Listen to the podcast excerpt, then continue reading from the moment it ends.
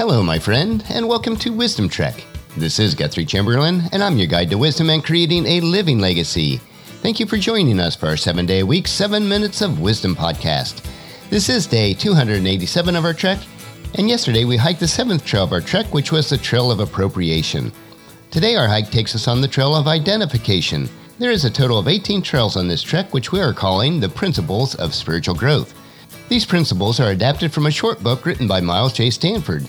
These practical lessons were instrumental in my spiritual growth as a young man as I was seeking to create and live my legacy. As we continue on each trail of our overall trek, I trust that you will also find this information valuable in your own lives, regardless of where you happen to be on your faith trek.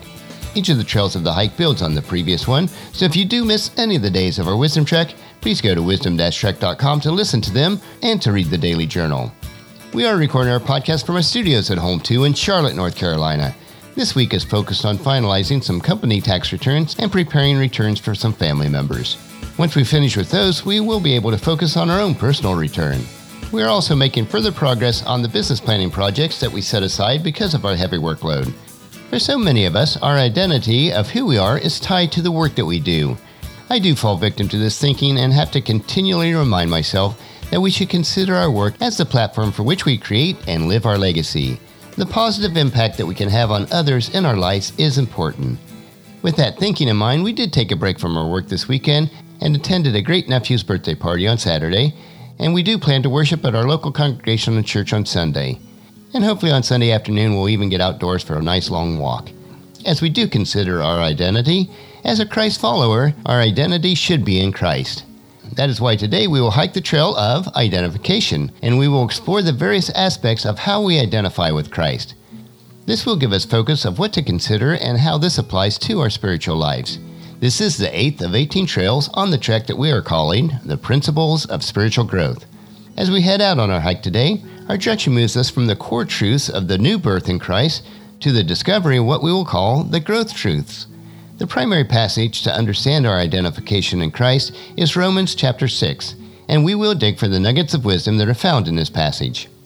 The very foundation for Christianity is Christ in us. The Christian life is that Christ is living his life through the believer. The life of Christ is reproduced in us by the power of the Holy Spirit. Therefore, we have a new life and new relationships.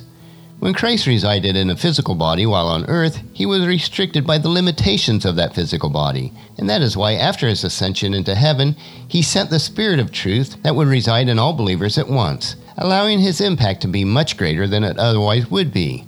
In John chapter 16, verses 13 and 14, Christ tells us, When the Spirit of truth comes, he will guide you into all truth. He will not speak on his own, but will tell you what he has heard. He will tell you about the future he will bring me glory by telling you whatever he receives from me. Our identification in Christ is such a crucial element for the believer. Today we will barely scratch the surface of what this really means, but we will explore four essential ways that we have our identification in Christ.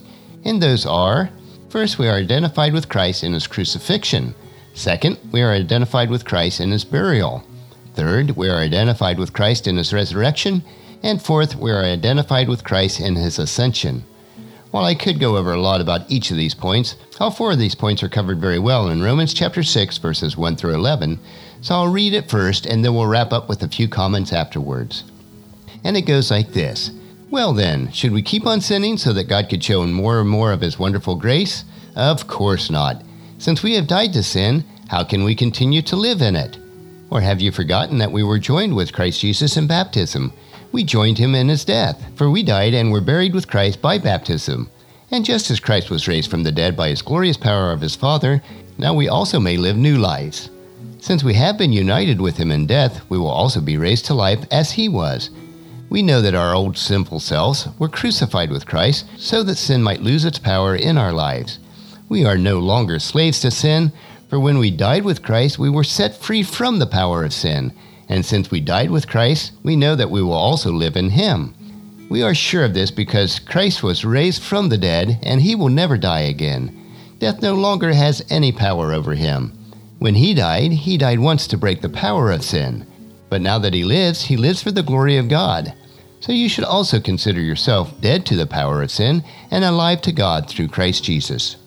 There is certainly a lot contained in these 11 verses, And it would do us all well to meditate on all that is really in this passage. But let's look briefly at the four points. The first was crucifixion. All of our needs as sinners have been fully provided for in the cross of Jesus. Christ paid our sin debt. He died to set us free from our spiritual death. When Christ died, we died with him. We are identified with his death. When did we die to sin? Romans chapter 6 verse 2 is in past tense. We died to sin when we put our faith in Christ as our personal savior. The second point was burial. We who have died with Christ have also been buried with Christ. Our burial with Christ is beautifully pictured in the ordinance of baptism. In Romans chapter 6 verse 4, the baptism that is referred to here is not water baptism though. It is the baptism of the Holy Spirit by which we are made part of the body of Christ. Water baptism is a sign or a symbol of that, but the essential thing here is the baptism of the Spirit. We become united with Christ through the work of the Holy Spirit.